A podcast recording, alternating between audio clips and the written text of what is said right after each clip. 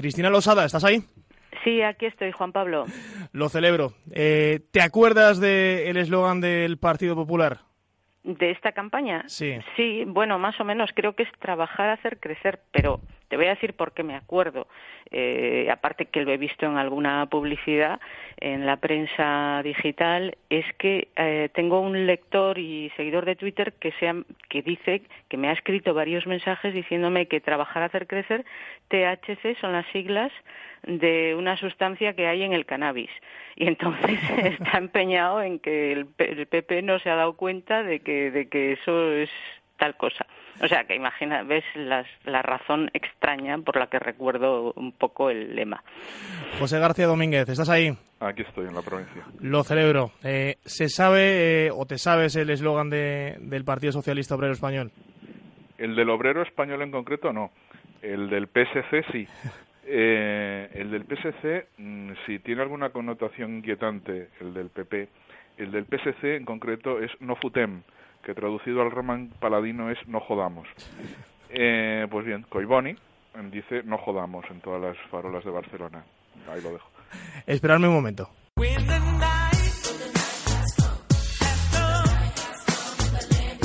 El búho en Radio 4G. Saludos y buenas noches. Arrancamos el BU en este 21 de mayo de 2015, un espacio dedicado a la reflexión y el análisis en Radio 4G. Hablábamos de las campañas políticas. Vamos a recordar cómo se hacía campaña en el año 96. Partido Socialista Obrero Español. ¿Qué ha pasado en esta etapa, en estos 13 años? Que hemos formado a la mejor generación de hombres y mujeres de toda la historia de nuestro país a la mejor generación. Porque consideramos que la educación tampoco es un negocio. Queremos que tengan iguales oportunidades niños y niñas, independientemente de la familia a la que pertenezcan. Que no haya un paso atrás en esa política de igualdad de las mujeres con los hombres. Que no haya ni un paso atrás. Esto sonaba en el año 96 y era Felipe González. En el año 2007 el protagonista era José Luis Rodríguez Zapatero. Yo voté no a la guerra y votaré sí a la convivencia. Yo voté por un empleo estable y votaré por una vivienda que pueda pagar. Yo voté por la educación de mis hijos y votaré por su salud. Yo voté para mejorar mi pensión y votaré para que alguien me cuide cuando lo necesite. Yo voté por la igualdad y votaré para que haya aún más igualdad. Yo voté por la verdad y votaré contra la mentira. Yo voté para mejorar y votaré para que mi pueblo mejore. Yo voté Esto sonaba en el año 2007, nos volvemos al año 2000. El Partido Popular y el protagonista era José María Aznar.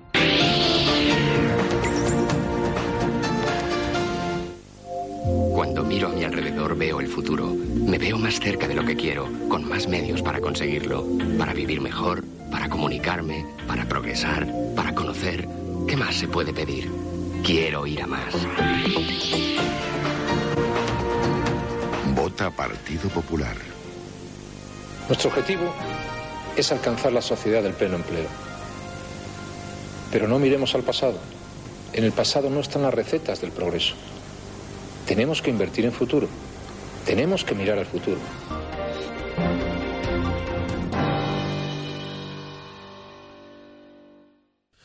Ha cambiado mucho la historia, Pepe, ¿no? Eh, hablando de los eslóganes de las campañas políticas, pero el fondo, en el fondo es lo mismo. suena como hace 100 años. ¿eh? Hay un kitsch que es que es constante, pero que envejece con una rapidez asombrosa. A mí, em, si, me preguntas por esta campaña y la comparación con esas anteriores, mm, lo, que más me llama la atención es la, la, invisibilidad. Es decir, eh, el otro día Gregorio Morán en La Vanguardia, en esas sabatinas intempestivas, hablaba, sostenía con, con, su sarcasmo habitual que los, que los partidos ya no necesitan contratar páginas de publicidad en los periódicos porque les sale más barato comprar directamente a los periodistas y a lo mejor no anda tan errado. Eh, yo recuerdo que las campañas lo habitual era que tú abrieses un periódico y que te encontraras eso, mm, seis, siete planas con la cara del líder de turno, del del PSOE, del de del del Partido Popular diciéndote que, que, que iba a crear un mundo maravilloso, que te encontrarás vallas publicitarias por todas partes con, con ítems similares y esta vez hay como una voluntad deliberada de, de, pobreza aparente. Digo aparente porque se han, se han gastado fortunas. Eh, los partidos pequeñitos, pues, Podemos y Ciudadanos, eh, han invertido del orden de dos millones, dos millones y medio de euros cada uno. Los grandes, eh, PP y PSOE, han movido cifras en torno a siete, a siete millones de euros en esta campaña. Eh, es decir, han gastado dinero, no, no sé muy bien dónde ni cómo, porque no, no lo ves.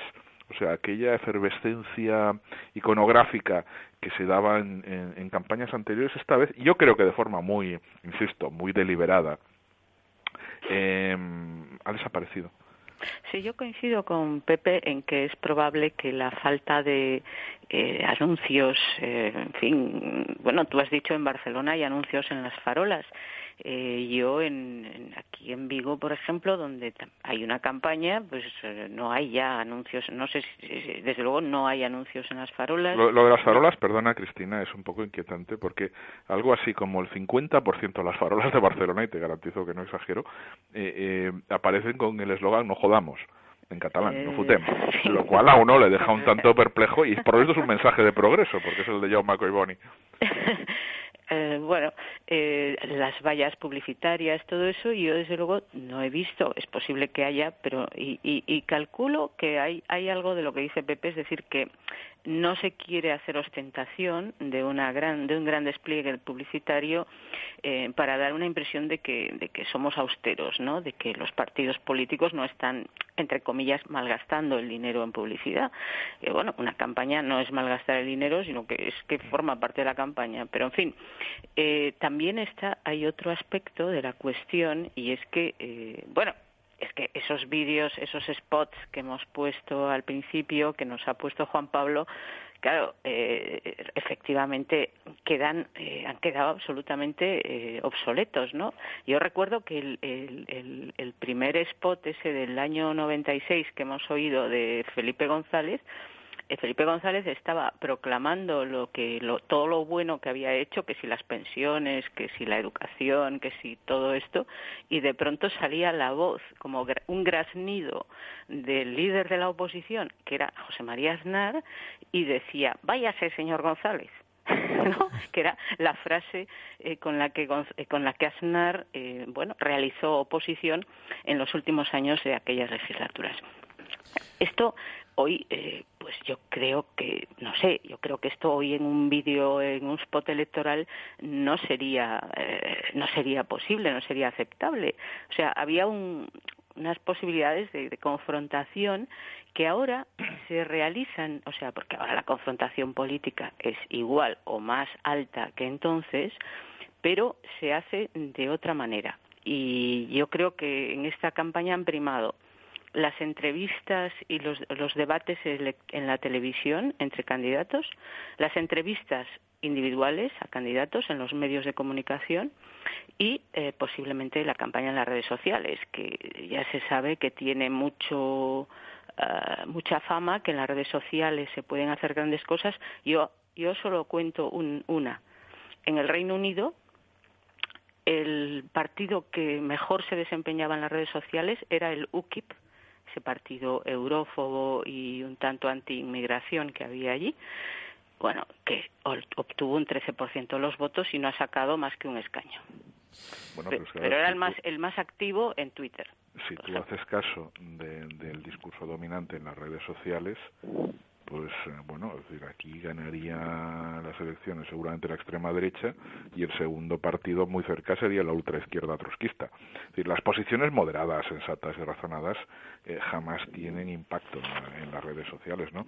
Yo creo que en ese sentido ofrecen siempre una imagen muy distorsionada, eh, como los medios en general, ¿no? Que tienden siempre a, a posiciones alejadas de, de, del tono tibio que predominan en, la opinión pública. Pero volviendo a, a la publicidad convencional y a los eslóganes, yo que, que, lo veo desde aquí, desde Barcelona, impacta mucho. Impacta mucho eso que te decía del no futem, porque tú ves, tú puedes ver un cartel que dice por el cambio, y todos tenemos en mente, la gente de nuestra generación tiene en mente que por el cambio es la imagen aquella proyección de, esperanza, de modernidad, de, de, transformación de la sociedad española que representaba el PSOE en el año 82. Es decir, aquello, en fin, es, un, es una imagen que nos, que nos quedó impresa en la memoria, y pero por el cambio, ahora mismo es un eslogan de, de una fuerza emergente de ciudadanos. Entonces tú en Barcelona, por ejemplo, ves a Karina Mejías, que es la candidata, con el eslogan de Felipe González en el 82 por el cambio. Y ves al partido de Felipe González en el 82 diciéndote algo tan chusco como no jodamos. Eh, yo no sé si hay una enorme inteligencia estratégica detrás de esos eh, planteamientos socialistas. Sospecho que no. Yo conozco eh, esta, el eslogan catalán, el, del resto de España, y yo me expongo a los medios de comunicación nacionales como el resto, no tengo ni idea de cuál es lo cual me hace sospechar que no es particularmente brillante ese eslogan. Como tampoco conozco el de, el de Convergencia, por ejemplo, y mira que seguramente es el partido eh, que más esfuerzo publicitario ha hecho. Sé que tienen a unas cuantas monjas alférez eh, dirigiendo la campaña. Ahora no me preguntes cuál es el eslogan de Trías porque, porque no lo he retenido.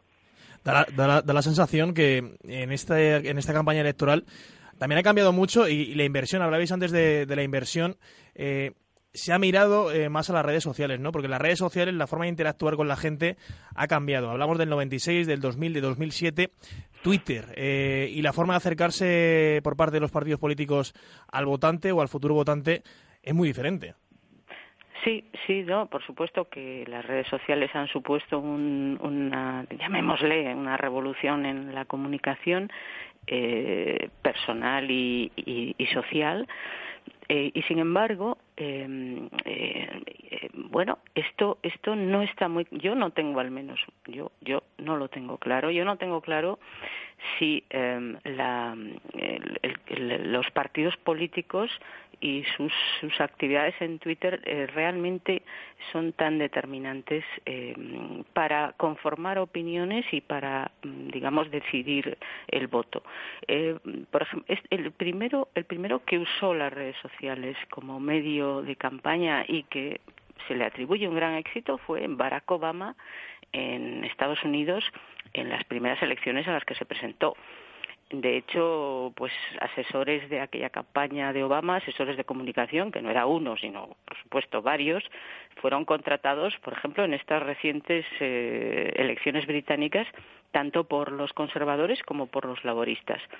Y, a ese respecto, eh, en, el caso del Reino Unido, eh, lo que decía antes, lo, lo vuelvo a señalar, y es que el partido eh, que tenía mejor desempeño en Twitter y el líder que mejor se comunicaba en Twitter era eh, Farage, que era el líder de ese partido, que bueno, que es verdad, ha obtenido un 13 o algo así por ciento del voto, no ha sacado ningún escaño por el sistema electoral que tienen en Gran Bretaña, pero quiero decir, eh, no ha, mm, es decir, su desempeño en las redes sociales no se puede proyectar como eh, sobre, es decir, el, resultado que ha obtenido, pues no parece tan fantástico, ¿no? Para lo que era, por lo visto, su grado de habilidad y de, y de, y de frecuencia de uso de las redes sociales.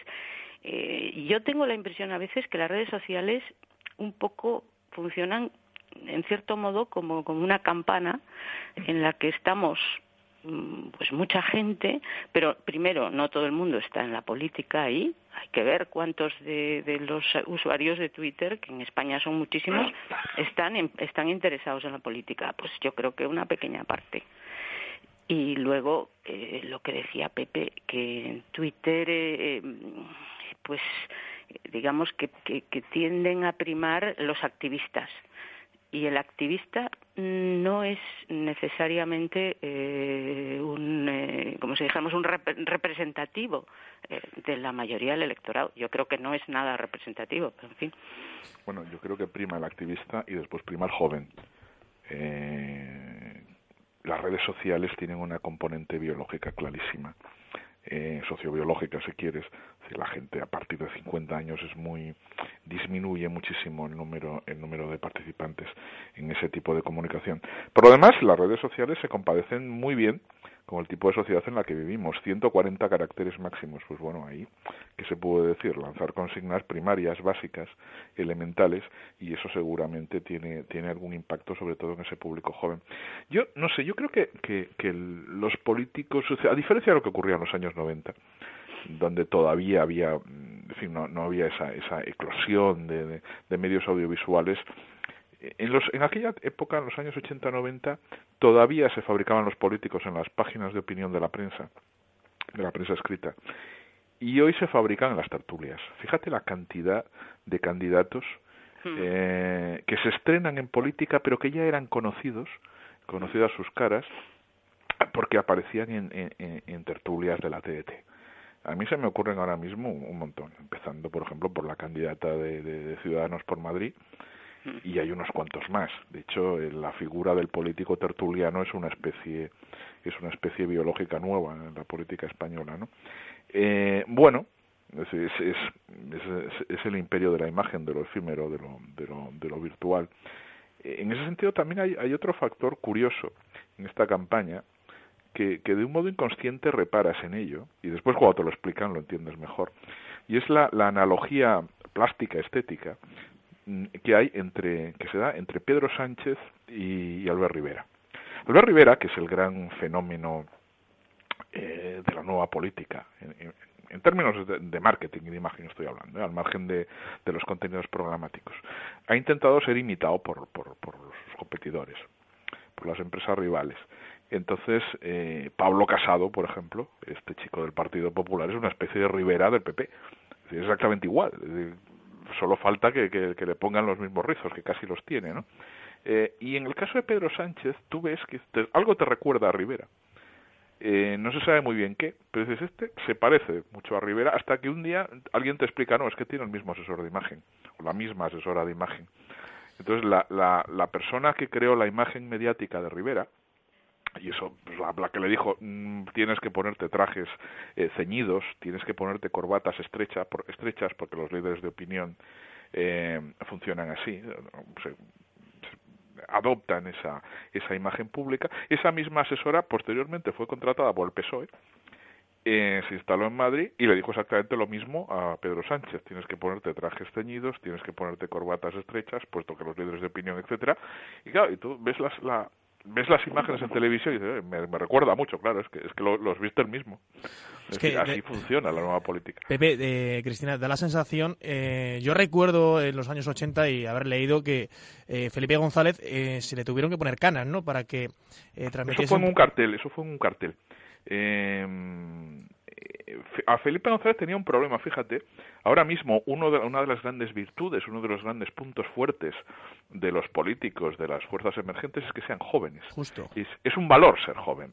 Es decir, e, eso es un fenómeno completamente novedoso. En la España mm, de hace cinco minutos, en la España de los 90, eh, se consideraba que la experiencia, el conocimiento, eh, el tener una trayectoria era un valor positivo. Eh, muy positivo un valor inexcusable, es decir, un valor mm, irrenunciable. Y se consideraba, quizá con algún criterio, que para dirigir un país había que haber hecho algo, antes en la vida. Por ejemplo, crecer. Eh, haber leído algún libro y haber tenido alguna experiencia laboral, eh, etcétera.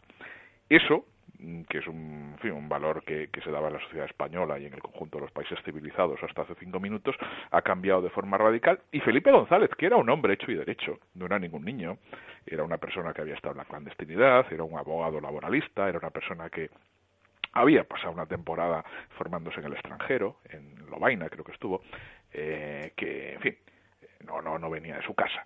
Eh, pues este señor mm, parecía demasiado joven, fíjate cómo ha cambiado este país. En el año 82 parece, ya había sido diputado naturalmente en la primera legislatura, pero parecía demasiado joven para ser presidente del gobierno. Eh, y entonces hubo que pintarle unas canas. En el famoso cartel aquel de Por el Cambio se le pintaron unas canas para envejecer al personaje.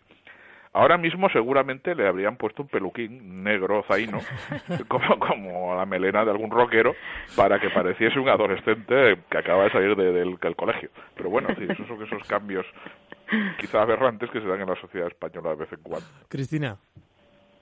Sí, no, no, que, que, que esto es, es muy interesante, está este tema de la imagen y lo que aboca el, en fin, el, el dominio del, de la imagen sobre todo lo demás también eh, curiosamente es a un cierto eh, una, a, que, a que todos se parezcan entre sí entre ellos porque al final eh, pues eh, eso lo que comentaba Pepe. Pedro Sánchez se parece a Albert Rivera y a su vez Pablo Casado se parece a los dos. Y bueno y el, quizá ahí la estética diferente es la que plantean los de Podemos pero que tienen su propia estética y además cuidan mucho su estética. O sea yo me he fijado mm, Cristina aguántame un segundito eh, y hacemos un breve parón muy cortito y continuamos aquí en el Búho en Radio 4G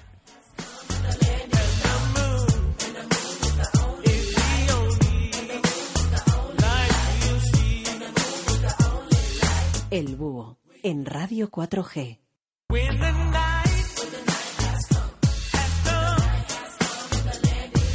El Búho en Radio 4G. Bueno, continuamos. Eh, decíamos, estamos hablando eh, hoy de las campañas electorales, de los spots, de los eslóganes y de lo que se ha cambiado en, estos últimos eh, 30, 40 años en España. Vamos a charlar con Pablo Simón, pues, politólogo y forma parte del blog Politicón y ha publicado el libro La urna rota. Pablo, muy, muy buenas noches. Hola, buenas noches. A ver, eh, la primera pregunta, yo creo que mm, la pregunta obligatoria, eh, valoración de esta campaña electoral y, y quizás podríamos estar hablando, eh, desde tu opinión, eh, de unas elecciones históricas. Sí, bueno, eh, empezando quizá por la cuestión sobre las campañas electorales, yo creo que esta campaña electoral es especialmente trascendente porque nos encontramos con que tenemos dos consolidados que según los barómetros del CIS podrían estar equilibrados con los dos partidos principales que hemos tenido históricamente en España y hemos visto también a partir de las europeas que estamos en un entorno de gran movilidad y de gran volatilidad de nuestro voto. Estamos viendo que mucha gente reajusta sus preferencias de manera muy rápida estamos viendo movimientos demoscópicos, bueno, nunca antes vistos ¿no? en nuestro país. Y yo creo que esto señala la, la importancia y la trascendencia que tienen las campañas electorales ahora. Porque históricamente las campañas de este tipo, las, en un entorno de normalidad, digámoslo así, solía mover más o menos sobre un 8% del voto. Por supuesto, cuando la situación es de competencia muy cerrada, esto puede ser decisivo, pero cuando estamos en un entorno de continuidad, no tanto.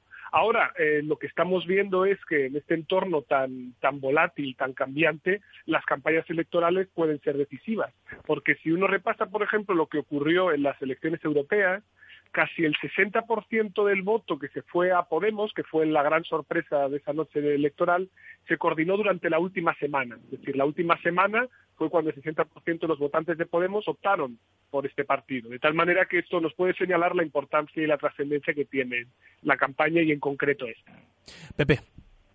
Sí, yo, yo uh, buenas noches. Yo quería preguntarte, hablas de Podemos, ¿crees que esa que esa irrupción fulgurante que se dio en las encuestas de, de, de Podemos eh, se va a mantener, se va a mantener su tendencia creciente o está de capa caída ya ese movimiento?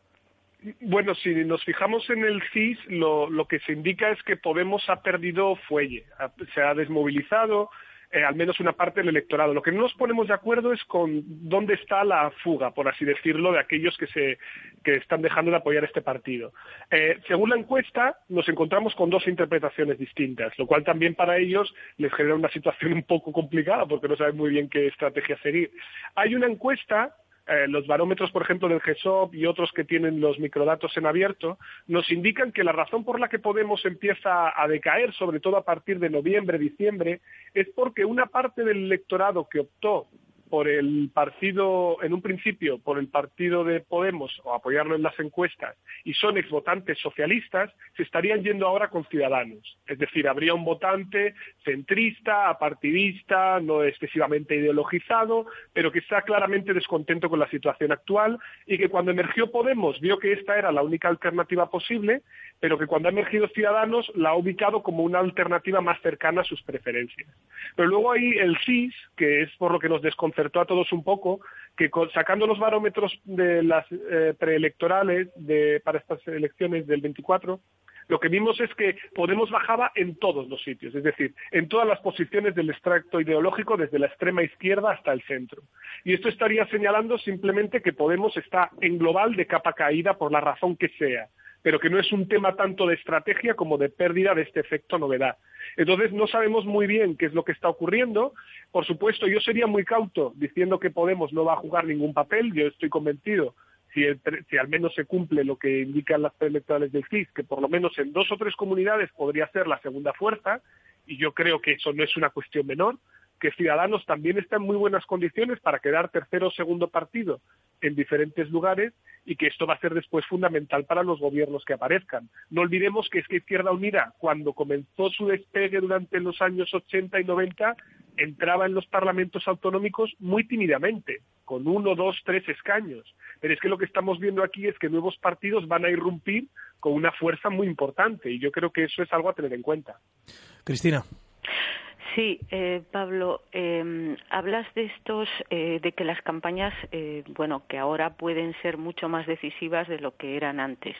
Eh, al, al, mismo tiempo, esto lo que refleja, teniendo en cuenta que las campañas suelen ser, eh, bueno, eh, fin, una especie de, de, de, de eh, bueno, yo no sé cómo calificarlo, la verdad, no sé cómo, pero que no no suelen añadir gran cosa a lo que ya sabes de un partido, es claro. decir, -huh. no, o sea, bueno, uh -huh. es una especie de, de, de como poner un puesto en la calle y exhibir ahí una serie de, de ofertas, a veces uh -huh incluso, bueno, abiertamente imposibles o muy poco realistas. Uh -huh. Y bueno, entonces esto es lo que a mí me hace pensar es que eh, es, es, es un es un voto, es un voto ese voto que se deja sobre todo impresionar por las campañas es por así decir un voto mm, impresionista no sé si me explico o sea eh, que se deja llevar eh, por por la impresión del último momento eh, o que está esperando algo que le haga eh, que le haga dar el clic y tomar la decisión. O sea porque ya tú ya sabes cómo están más o menos quiénes son qué y qué, y qué puedes esperar de cada cual. Entonces no entiendo bien por qué ese, ese, esa indecisión del votante que está esperando la campaña hasta el último momento. Ya. Eh, bueno, lo que vemos es que, vamos a ver, los niveles de indecisión comparando dos elecciones, ¿vale? Comparemos 2011 con la actual. 2011, en los resultados de la elección autonómica de entonces eran muy previsibles, muy claros. Por lo tanto, eran niveles de indecisión relativamente bajos, estaban en torno al 20%. Diréis, esto es mucha indecisión, ¿no? Porque parece como que dos de cada diez votantes no lo saben todavía, pero es que eso ahí tiene cierta trampa, porque cuando le preguntas en una encuesta a los votantes, ellos te dicen que no lo tienen claro cuando realmente lo que van a hacer es abstenerse porque hay mucha, mucha población que entiende que el voto tiene una deseabilidad social y por lo tanto siempre manifiesta que va, no sabe a quién va a votar, pero que seguro que va a votar, ¿no? Yo sí, creo sí, sí. que los votantes tenemos que tener una cosa en cuenta que a veces se nos pasa de vista porque los que nos interesa mucho la política estamos todo el día siguiéndola y, y tenemos la costumbre de pues a pequeños gestos o pequeñas cuestiones darle gran trascendencia. Pero la mayoría de la gente no se interesa demasiado por la política y la sigue tan solo de manera muy superficial. Entonces, será una paradoja por la que uno podría pensar que tenemos un voto como muy, muy poco creíble, muy aleatorio, pero esto es algo que ocurre en todos los países democráticos, esto es algo normal. La gente lo que utiliza es lo que llamamos atajos informativos. Es decir, la gente coge más o menos algunos elementos que te dicen si una propuesta es de izquierdas o de derechas, si este partido te interesa o no te interesa. Y normalmente tenemos tres tipos de atajos, normalmente. Uno es la ideología. Uno ha, en teoría, mamado desde que se socializó políticamente que es de izquierdas o de derechas o de centro o liberal o lo que sea. Y a partir de eso tú tratas de ubicar al partido donde está y tú dices, bueno, si lo propone este partido que está ubicado como partido de izquierdas y yo soy de izquierdas, pues es al que tengo que votar. Luego hay un segundo elemento que es no tanto los que le dan peso a la ideología, sino los que le dan peso a la camiseta del partido, ¿no? Yo soy del Barça y el Barça siempre lo va a hacer bien. Y yo siempre espero que lo haga bien porque yo soy porofo de este club pues hay mucha gente que es porofa de su partido, no tiene más. Y su partido dice por aquí, por aquí, y ya está. Y luego hay un tercer elemento que también utilizamos como atajo, que son los líderes. La confianza que nos transmiten los líderes. Nadie sabe muy bien por qué, pero alguien nos cae bien o nos cae mal. Y a partir de eso también decidimos parte de nuestro voto. ¿Qué es lo que pasa? Que han emergido dos actores nuevos. Y estos actores nuevos, aparte de que dicen que no son ni de izquierdas ni de derechas, no tienen casi gente que les pueda seguir eh, por su camiseta partidista, porque son muy recientes, muy jóvenes, esto no es gente que, que lleva desde los 80 o los 90 militando en PP o PSOE, y al final solo te queda el elemento de los líderes y la credibilidad que tengan ¿no? a la hora de ofrecerte sus, sus propuestas. Y eso explica un poco por qué esta campaña está siendo tan personalista en cierto sentido, porque fijaros, ¿no? si uno ve las papeletas o los sobres de propaganda de, de Ciudadanos, Albert Rivera están todas. Es decir, fijaos que está en todas, parece que se presenta hasta el municipio más pequeño, ¿no? Como candidato de Ciudadanos. Y sin embargo esto se hace porque se confía en el activo que supone el líder. Y yo creo que eh, en este escenario tan volátil eh, es verdad que tenemos el riesgo de no, de no calibrar bien las implicaciones que puede tener después, pero yo creo que los ciudadanos más o menos se van ubicando en función de estos atajos y que las campañas son útiles siquiera para darse a conocer siquiera para que la gente conozca quiénes son los candidatos y vea si son creíbles o no las propuestas que hacen. Lo que pasa, esto da la sensación que también es arma de doble filo, ¿no? Porque el que fracase, entre comillas, en estas elecciones eh, podría quedar herido de muerte. Totalmente. Claro, esto, esto es el problema, ¿no? Porque se va a hacer una lectura de ese tipo. España es un Estado que es compuesto y es complejo. Y cada circunstancia local y autonómica tiene unas variables propias que, que bueno, que se explican en clave regional o local y los candidatos en algunos sitios pesan más, en otros menos, y no es lo mismo el Partido Socialista en Andalucía que en Asturias que en Castilla-La Mancha, igual que no es lo mismo el PP en Castilla-León o el PP madrileño. Nada tienen que ver. Y sin embargo, hay la sensación de que como el discurso se ha nacionalizado, es decir, como tenemos tres elecciones a la vez y ocho mil y pico municipios que eligen también concejales, tenemos la impresión de que es una elección nacional. Y esto hace que la elección esta se contamine hasta cierto punto de elementos nacionales, en el cual vemos a candidatos locales y autonómicos prometiendo cosas que en función de sus competencias no las pueden cumplir. Es que no las pueden cumplir. Y sin embargo siguen metiéndose y decir, sí, desde nuestra ciudad podemos mejorar el paro. Bueno, a ver, las competencias que tiene un ayuntamiento para poder generar empleo son muy, muy, muy limitadas. Y sin embargo, esto lo escuchamos en la campaña, porque estamos eh, en esa situación. Y fijaros, el CIS le hacía una pregunta de usted en, qué, en función de qué va a votar en las próximas elecciones. En función de clave regional, clave nacional o las dos. Pues tan solo el 50% de los votantes decían que iban a votar en clave regional, que es lo que toca. Aproximadamente el 30-40% decían que iban a votar en función de las dos cosas o bien hasta un 10-20% según la comunidad autónoma en función de cómo va el gobierno nacional. Es decir, hay, hay gente que va a votar en, en sus elecciones autonómicas. Sí, Pablo, eh, yo te, te, hablo desde Barcelona, que es la ciudad que se autopercibe como más moderna, más laica y más europea de la península. Y, y sin embargo, o pese a ello, eh, en esta campaña eh, Convergencia y Unión, el, el, el, grupo del nacionalista hegemónico, está utilizando como icono mediático a una señora que es una monja de clausura eh, argentina, una, una, tal Caram, que entre cuyos activos intelectuales está su devoción por el Fútbol Club Barcelona. Pero es que la izquierda y los sectores progresistas proponen como alternativa una tal Forcadas, eh, también monja de clausura, de equilibrio emocional bastante inestable. Eh, ¿Cómo entender este esperpento? Es decir, ¿los valores de la sociedad española y catalana han cambiado tanto como creemos? ¿O estamos en el mundo de Valle Inclán todavía? Bueno, hombre, yo creo que cuando llegan las campañas electorales, esto lo hacen todos, ¿eh? eh se recurre a, como hablábamos de que los atajos de personalismo o personales son importantes, muchas veces los partidos recurren a figuras mediáticas conocidas para que les apoyen.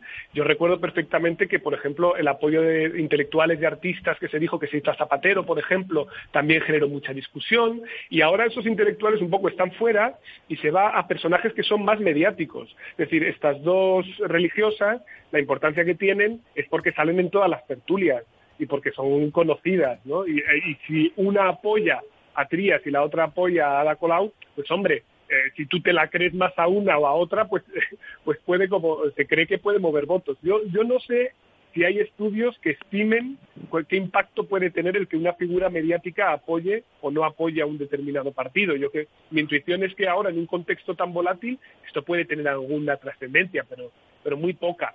No sé si es una cuestión de valores tanto como el hecho de que vivimos en una sociedad ahora mismo muy mediática vivimos en una sociedad de lo que llamaba Vallespín la turbopolítica, ¿no? Hay que estar todo el rato hablando, eh, eh, saliendo en los medios, reaccionando. Los políticos no tienen ni tiempo para pensar. tienen siempre que ir a un plató de televisión. Y esto es lo que genera, es, eh, más que una crisis de valores, esas cosas tan curiosas, ¿no? Como las que se comentan en, en Barcelona, que desde luego a mí también me, me ha sorprendido incluso digamos el perdón religioso ¿no? que ha dado Lucía, no me equivoco fue ayer cuando dijo que estaba enamorada de más y que, y que le perdonaba los recortes por vía religiosa y tal. Pues fue como ya, fue un poco llamativo, ¿no? Igual que Forcadas, que también ha dicho otras barbaridades. Quiero decir que, que, son cosas muy, muy llamativas, pero yo creo que va por esto, por esta volatilidad que tenemos de este importante medio, esta importancia creciente de los medios de comunicación en la política. Eh, Pablo, tú escribías hace unos días, eh, bueno, hace dos días o tres, una, un post en el blog Politicon que se titulaba Las guerras autonómicas, ¿no? Y lo primero que yo quería preguntarte es eh, ¿por qué es tan importante quién es el segundo, en, el que quede segundo en las elecciones? Sí, yo creo que lo que venías a decir es que aparte de, bueno, perdona, reconocer que, que, lo que según las encuestas el Partido Popular iba a ser el más votado, eh, pero que perdería ciertas mayorías absolutas o que bien, que no podría gobernar solo, digamos, ¿no? Entonces ahí decías, bueno, lo importante que a veces no, no se comenta mucho es eh, quién va a ser el primer partido de la oposición. Yo, yo, creo que es fundamental porque si, se tiene que formar una coalición, es decir, cuando tú tienes una ruptura de mayoría absoluta necesitas eh, necesariamente pactar para llevar adelante las leyes y es posible que se forme una coalición alternativa. Y si se forma una coalición alternativa con ganas de desalojar al partido más votado, el Partido Popular, tendría que venir encabezado por, el por necesidad por el primer partido de la oposición, que es el que tiene más legitimidad para hacerlo. Es verdad que ha habido algunos casos extraños. No sé si os acordáis de Cantabria, por ejemplo, en el cual el Partido Socialista, pese a haber sido el segundo más votado, le dio la presidencia a Revilla y a partir de ahí el Partido Socialista ha estado crónicamente en tercera posición y, el Partido Regionalista de Cantabria es el primero de la oposición. Pues bien, esto va a ser fundamental porque genera muchos dilemas dentro de la oposición. Porque claro, eh, Ciudadanos ahora mismo, por ejemplo, ha dicho que solo no apoyará si no es el ganador. Pero claro, si él es el primer partido de la oposición, es una situación difícil, porque tiene que ser a la vez oposición y apoyo en teoría al Partido Popular. Y también es cierto que le van a decir, bueno, es que nosotros estaríamos dispuestos a apoyar un presidente autonómico de Ciudadanos. Le van a decir desde la oposición, ¿querrías encabezar esa coalición? Algo parecido le puede pasar a PSOE y a Podemos. Es decir, si Podemos queda segundo en varias comunidades autónomas, y podría ser el caso, ellos se verían con la legitimidad para proponer un candidato alternativo al Partido Popular.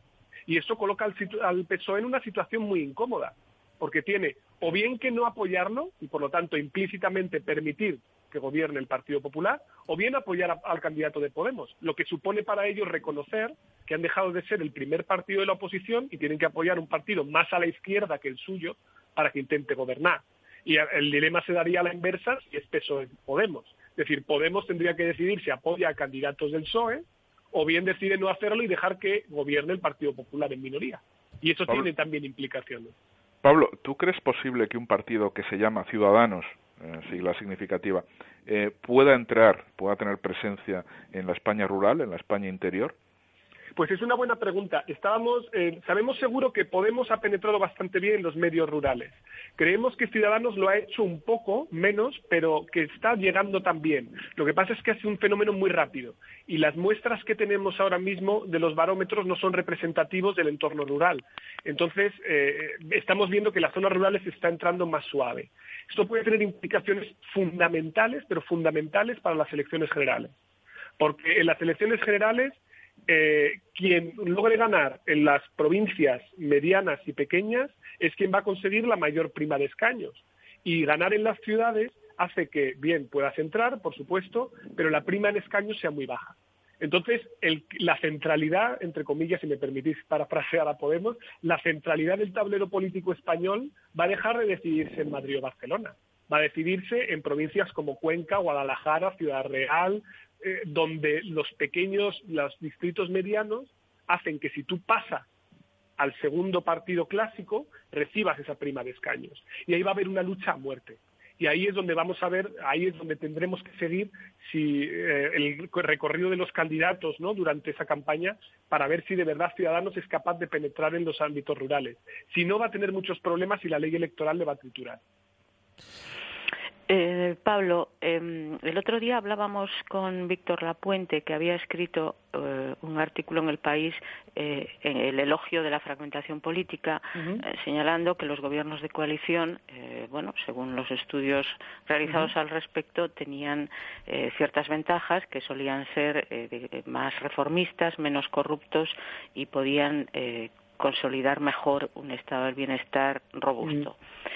Eh, bien, todo eso eh, sobre el papel y en experiencias eh, que ha habido, por supuesto, pero mm, en España las experiencias de coaliciones eh, que, que hemos tenido en autonomías eh, no han salido no han salido precisamente bien y no han dejado buen recuerdo. Estoy pensando en el pentapartito de Baleares, en el tripartito catalán, el bipartito gallego, la coalición andaluza PSOE Izquierda Unida, mm, bueno, pues eh, ha acabado eh, por obra del Partido. Socialista eh, hace unos meses.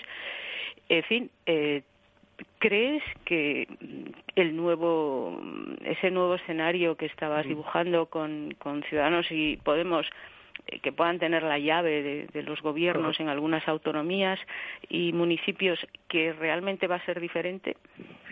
Pues eh, vamos a ver, yo eh, leí también el artículo de Víctor Lapuente y me pareció además súper interesante. Lo que pasa es que estoy un poquito en desacuerdo en la interpretación que hace uno de los autores. Pero más allá de eso, entrando en el tema concreto, eh, lo que decía Víctor es cierto. Es decir, el hecho de que los gobiernos de coalición más allá de que sean más no menos reformistas, corruptos, lo que sabemos seguro, por ejemplo, es que son tan estables en duración de tiempo como los gobiernos en mayoría absoluta, contando los días de duración de los gabinetes. Eso, eso lo sabemos y está bastante documentado. Los que son inestables y los que duran poco, y esta es la clave, son los gobiernos en minoría. Y tanto Podemos como Ciudadanos han dicho expresamente que no van a entrar en ningún gabinete. Por lo tanto, a menos que hubiera mm, grandes coaliciones PP-PSOE, cosa que no ocurrirá con consejeros de ambos partidos, vamos a ver gobiernos de minoría en casi todas las comunidades autónomas donde se rompa la absoluta. Y esto va a llevar, indudablemente, a inestabilidad. Eso, eso está clarísimo, porque más allá de que se puedan llegar a pactos para investiduras, después los gobiernos autonómicos van a tener que ir pactando ley por ley y esto va a ser muy trabajoso y muy difícil. Y yo creo que vamos a ver un escenario mucho más inestable, porque eh, nuestra experiencia es verdad que lo que hemos- nos trasciende a nosotros de los gobiernos autonómicos eh, no, no les suena bien a los votantes. También es verdad porque estamos poco acostumbrados. Yo insisto en que en el norte de España están mucho más acostumbrados, porque en el País Vasco se gobierna siempre con gobiernos de coalición, en Cataluña en casi todos los municipios también, en Aragón, recuerdo que también hay gobiernos de coalición recurrentes, en Navarra, en Asturias son más frecuentes.